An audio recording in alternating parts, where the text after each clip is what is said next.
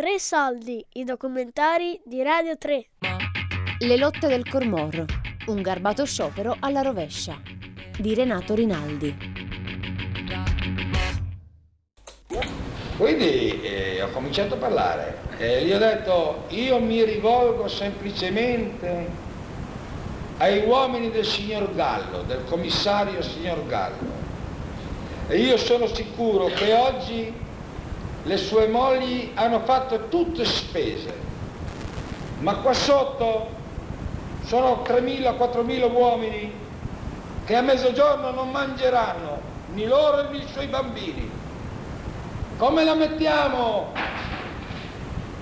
Signor Gallo, gli ho detto, sono questi fatti. Guardate che noi non abbiamo buloni e neanche catene in tasca. Siamo uomini liberi e vogliamo lavorare, chiediamo soltanto lavoro. Se il Papa ci ha dato la maledizione, gli ho detto, io di San Giorgio Nogaro su questa piazza li torno indietro come una freccia la maledizione al Papa, perché non si deve maledire nessuno, ho detto. La maledizione, rilanciata indietro al Papa in questo discorso, è in realtà la scomunica ai comunisti approvata da Pio XII nel luglio del 1949 e che al tempo delle lotte del Cormor da più di un anno condiziona pesantemente i rapporti tra la Chiesa e il mondo operaio. La parola lotta eh, alle volte è stata considerata una parola quasi sconveniente perché assimilata tante volte alla violenza Ora, riuscire a mettere insieme una lotta, una lotta dura, tenace, alla non violenza attiva, perché anche qui la non violenza è stata tante volte interpretata come un attendismo, un attendismo, uno non è violento in quanto non agisce, no, invece questo, questo abbinamento di lotta attiva, non violenta, è un percorso che poi nella storia dell'umanità è stato tante volte seguito. Eh, vediamo l'esempio di Gandhi come esempio straordinario di una lotta non violenta che ha mobilitato milioni di persone, milioni di persone in marcia, in cammino. E mi ha colpito molto rileggendo questa vicenda il fatto di un coinvolgimento della comunità, di tutta la comunità. Certamente di questo sciopero alla rovescia no, noi pretendiamo di lavorare perché il lavoro è la nostra dignità, il lavoro però ci viene vietato e noi lavoriamo per eh, ottenere il lavoro, noi lavoriamo, no? non, non scioperiamo nel senso che ci assentiamo, noi ci impegniamo a lavorare per dire quanto sia importante il lavoro. Questo è un passaggio per me straordinario. No? Quella volta eh, il, clero, il clero era una bestia. Eh perché loro avevano tanta terra. Dove l'ho messa? Eh, porca miseria, l'avevo qui stamattina. Anche se in realtà, eh, non so se ti ricordi, nel, durante le lotte qualche prete, non tutti prima, qualche prete qui vicino aveva anche appoggiato no, la lotta. No? Per... Ben dopo? Sì. Alla partenza no. Eh, alla partenza no, durante. Specialmente visto... il prete di Pallasolo eh. e quello di Piancada. Erano contro. contro sì. Ma quello di Pertegada invece aveva scritto no, una ma però lettera. quello di Pertegada dopo ha, ha scritto una lettera, scritto una lettera sì per la volta. Mm. E porca miseria, possibile? Tradizionalmente nell'area friulana, ma non solo friulana, lombarda, veneto, friulana, c'è un rapporto molto stretto fra il clero locale e le comunità. Tradizionalmente anche in Friuli il clero è legato al mondo contadino, ha sempre accompagnato le rivendicazioni, le rivendicazioni del mondo contadino. Naturalmente negli anni 50 il tema del conflitto esasperato, dell'anticomunismo, della rottura insomma, dell'unità che si era creata nell'antifascismo eh, rende molto difficile anche al clero locale dopo il primo momento di adesione, di, di un senso di partecipazione, di sostegno eh, anche alle lotte lì per il canale del Cormor, poi subentra in maniera molto forte invece il tema dell'anticomunismo e lo sforzo di dipingere tutto quello che è accaduto come eh, una invenzione, una creazione che viene da Mosca. E, su, Un giorno eh, mi hanno detto che prendevano gente a lavorare all'Edi Pontifice a Lignano, però mi hanno detto bisogna che vadi del prete, farti fare una lettera e eh, con malincuore sono andato del prete a farmi fare la lettera e tutto. Gliel'ho consegnata, però io non so cosa era scritto dentro. Lui mi ha detto così e il lunedì dopo sono andato con lo zaino del povero papà della guerra, con una camicia, un paio di mutante, non so, sono andato fino a Lignano. Quando sono arrivato a Lignano, il capo mi ha detto, è lei il, famoso Tolun? Ma ho detto, perché il famoso Tolun? Mi dispiace, per lei non c'è lavoro. Sì, in base di quel fatto lì mi hanno preso per sovversivo, per il diavolo, mangiafigli, bambini e tutto. Se vuole le faccio vedere, lei non, non ha le guardi. Però qui questa qui non la butto via neanche. Cosa, cosa hai perso Felice? Cerco la lettera, la lettera che aveva fatto. Ah, quella che vi avevano mandato? Che ha mandato il Papa quella volta, l'avevo preso lì perché volevo. L'editto del Papa. E l'ho vista stamattina qui, eh? L'ho vista stamattina.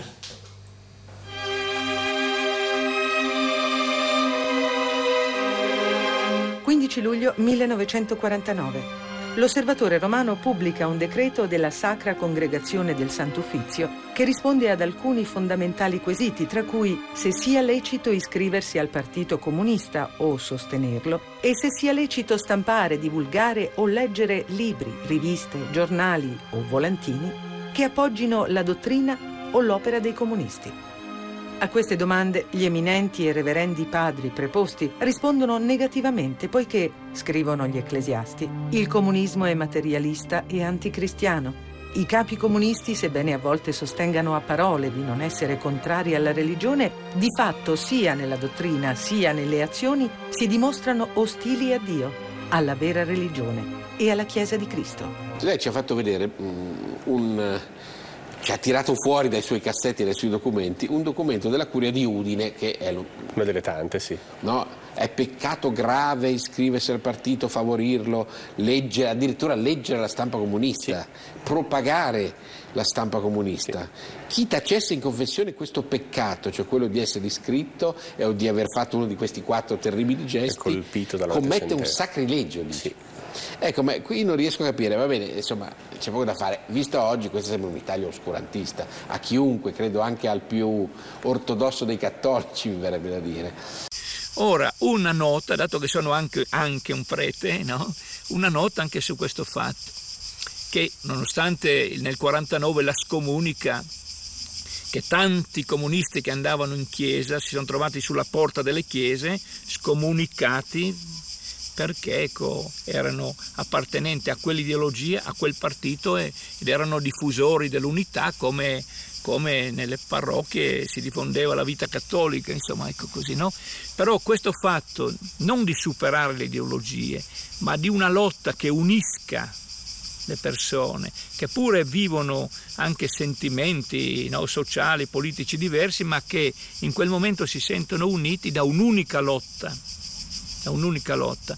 E questo che i parroci siano presenti, io come anche prete lo sento molto importante perché adesso liberando, liberando diciamo, il messaggio del Vangelo da tutte le incrostazioni ideologiche, sacrali, partitiche, no? eh, da cui è stato in qualche modo config- con cui è stato configurato, il Vangelo è un messaggio straordinario di giustizia, di fratellanza di giustizia, di giustizia.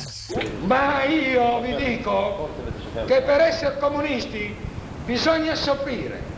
Lei, tu, compagno, sei un bravo ragazzo, ascolti e scriverai dopo queste cose qua. Ma tu non sai cosa vuol dire essere comunista ancora. Comunista vuol dire, mi capisci, essere in un partito, mi capisci, così indigesto alla classe, alla classe borghese, al, al, capi, al, al capitalismo, al capitalismo, vuol dire ai preti, al clero, al papa, a tutti, tu non devi offenderti cosa ti dico. Bisogna dargli al Partito Comunista per andare avanti per i nostri bambini un giorno che diranno che il Partito Comunista ha portato un benessere in Italia, ha portato la giustizia in Italia, porco cane. Questo vuol dire essere comunista e se tu accetti, mi capisci, hai firmato, mi capisci, una condanna. Quando eh, ci fu no, questa scomunica di cui dicevamo prima, tanti cattolici si sentirono come offesi nella propria coscienza, perché loro sentivano di vivere una fede profonda e sentivano che l'appartenenza al Partito Comunista, allora lasciamo poi tutto quello che è avvenuto dopo, era come uno strumento storico, il migliore per affermare la giustizia, per rivendicare i diritti umani, no?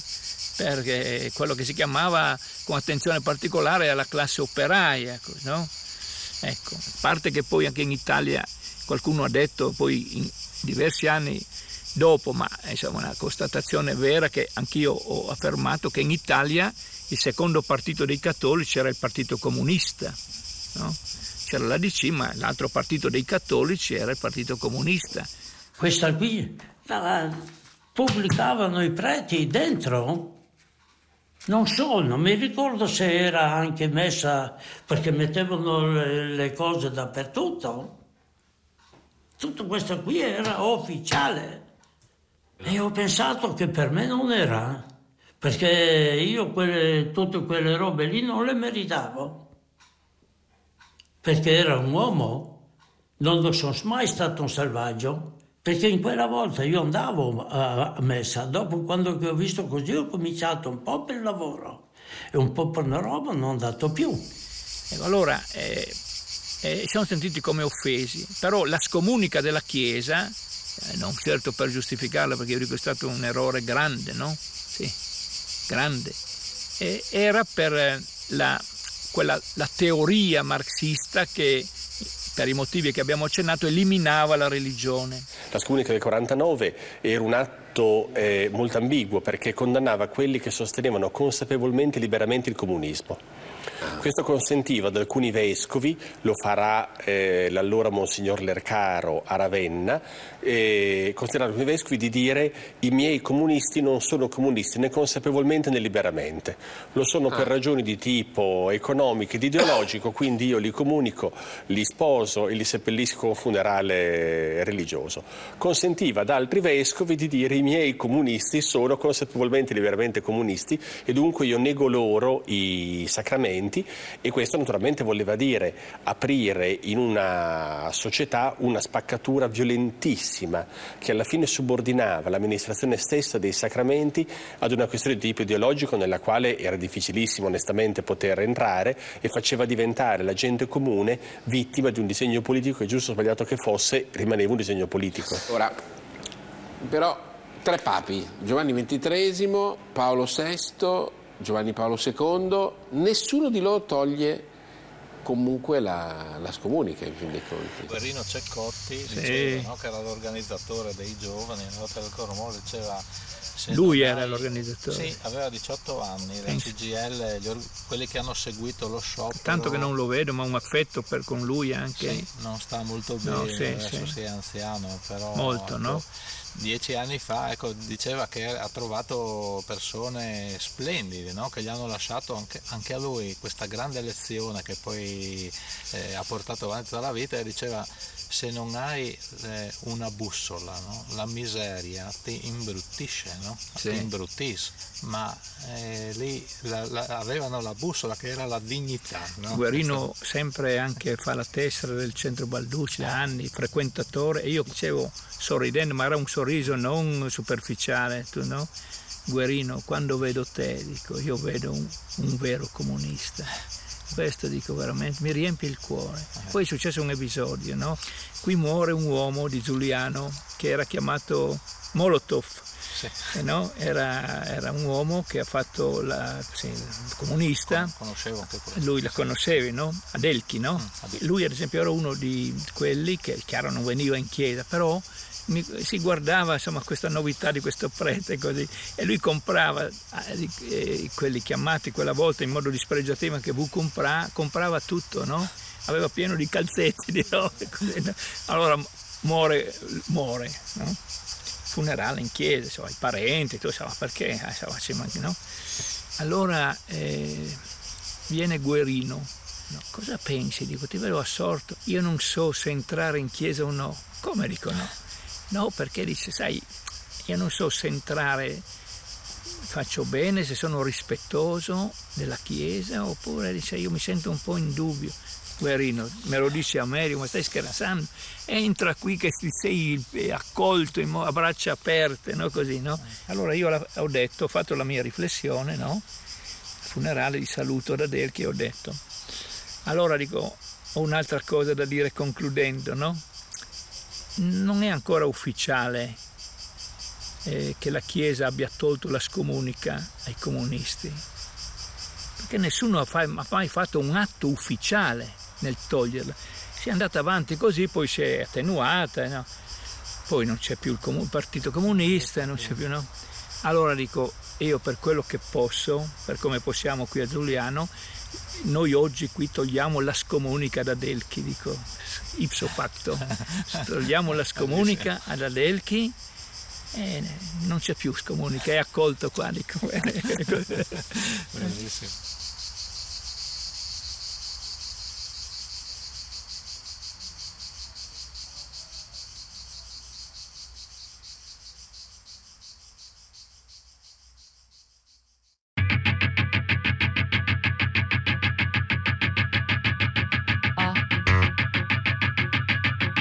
Le lotte del Cormorro.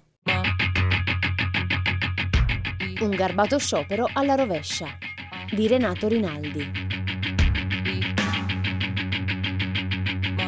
Tre soldi è un programma a cura di Fabiana Carobolante, Daria Corrias, Giulia Nucci. Tutte le puntate sul sito di Radio 3 e sull'app RaiPlay Radio.